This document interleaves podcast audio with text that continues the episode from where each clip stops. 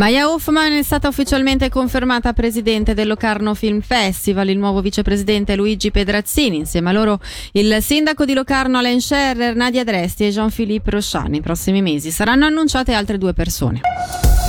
Iniziano ufficialmente i lavori del polo sportivo e degli eventi di Lugano che termineranno nel 2029. La prima fase operativa prevede l'inizio della costruzione dell'arena sportiva che entro il 2025 dovrebbe vedere portato a termine il nuovo stadio, mentre nel 2026 dovrebbe essere pronto il nuovo palazzetto dello sport. Sentiamo il sindaco di Lugano, Michele Foletti. Nel novembre 2026 il palazzetto dello sport, la parte degli uffici e delle varie infrastrutture, quindi noi su quest'area che è enorme costruiremo un nuovo quartiere e sarà il quartiere più moderno di Lugano, il quartiere anche più sostenibile con grande attenzione alla questione energetica, alla questione del fotovoltaico, alla questione dei passaggi e dei percorsi pedonali, alla questione dei percorsi ciclabili, alla permeabilità del quartiere, perché non vogliamo che questo sia uno stadio cattedrale, ma vogliamo che sia uno stadio che può essere vissuto tutti i giorni da tutti i cittadini.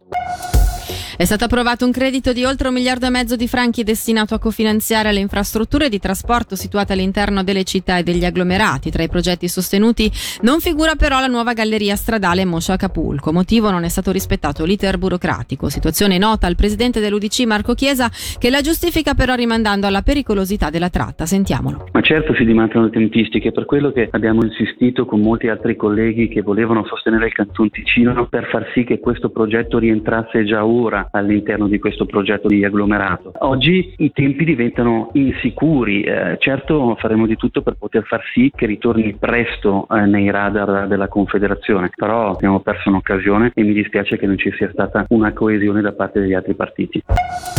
È stata respinta per 15 voti a 8 e 13 astenuti una mozione di dell'Udici Marco Chiesa che chiedeva l'introduzione di un pedaggio autostradale alpino per Chiesa.